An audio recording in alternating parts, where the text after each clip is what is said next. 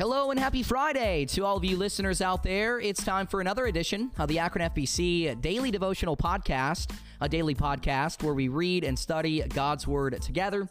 Thank you guys so very much for making us a part of your Friday today. It truly is a blessing to talk with you today and every day. I love you guys so much, and I pray that you have a wonderful rest of your Friday, a great weekend, a great day on Sunday with your church family, and just a great life, man. I truly do. I pray that you have a great life. And praise God, we can all live a great, victorious, abundant life in Jesus Christ today because if you've accepted Christ as your Savior, you've got the Holy Spirit inside of you. You've got Jesus Christ working and living through you. And because of that, you can experience what we've been looking at for the last few months the fruit of the Spirit in your life.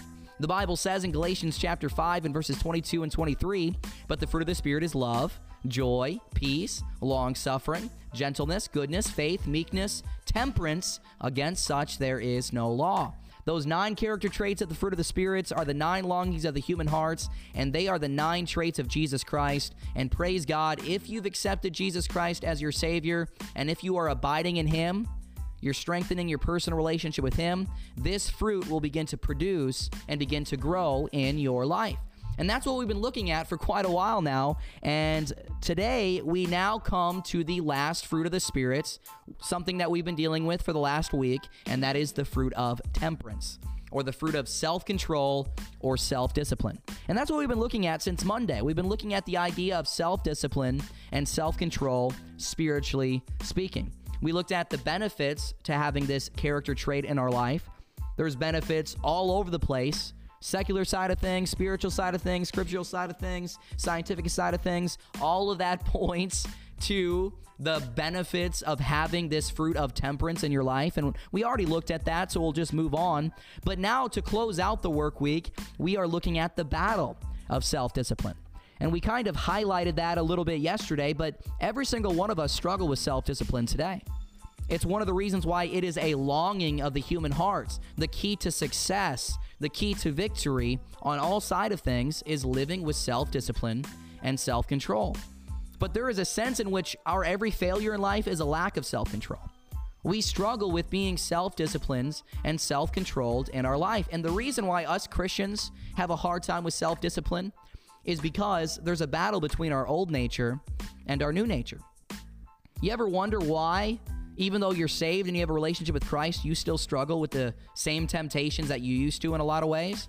Well, it's because the moment you got saved, you were indwelt with the Holy Spirit and you became a new creature in Christ. 2 Corinthians 5:17 the Bible says therefore if any man be in Christ he's a new creation a new creature. Old things are passed away. Behold all things are become new. And that's great. You can now live the victorious Christian life. You can now live the overcoming life. You can now live with this fruit of the spirit producing in your life. But that old nature does not go away. And in order to experience the benefits of self discipline, you must not let the old nature control your life. You must let the new nature control your life. And that's actually the context of our text today in Galatians chapter 5 and verses 22 and 23. He tells us the fruit of the spirits, the thing that we can rejoice about, but leading up to that, he highlights the old nature and us walking in the Spirit to overcome the old nature, but the old nature controlling our life. In Galatians chapter 5 and verses 16 and 17, this is what the Bible says. The Apostle Paul, under the inspiration of the Holy Spirit, said, This I say then, walk in the spirits, and ye shall not fulfill the lusts of the flesh.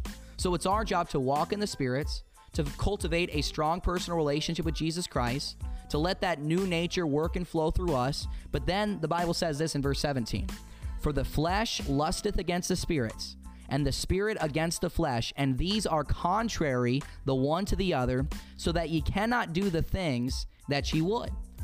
So that verse tells us if you are letting the new nature work and live through you, if you're walking in the spirits, you can live the victorious life. You can live with this fruit of the spirit in your life, but if you are letting your old nature and your old desires control you, you can't live the victorious life. You can't walk in the spirit. You are going to give in to the lust of the flesh if you're letting your old nature control you. And that's a tough thought. There's a battle between our old nature and our new nature. And I want you to know this today. You will never achieve your goals if you let the old nature control things. You never will because the old nature brings problems, procrastination and pessimism in your life. And you cannot achieve and be who God wants you to be when you're given into those issues. You just can't. The old nature is content with mediocrity. The old nature is content with failure, and God does not intend for you to be a failure, and God does not intend for you to be mediocre. Someone once said the price of excellence is discipline, the cost of mediocrity is disappointment. And I would have to agree with that statement. But I want you to know this morning God didn't save us to be average. No, the word average isn't even used one time in the Bible. Did you know that? Not one time. No, God saved and empowered each of us to rise above average and reach heights that we never thought possible. To live the abundant life, to live the victorious life, to live that life beyond amazing. And that life beyond amazing is the fruit of the Spirit in Galatians chapter 5 and verses 22 and 23. And you can experience that in your life today.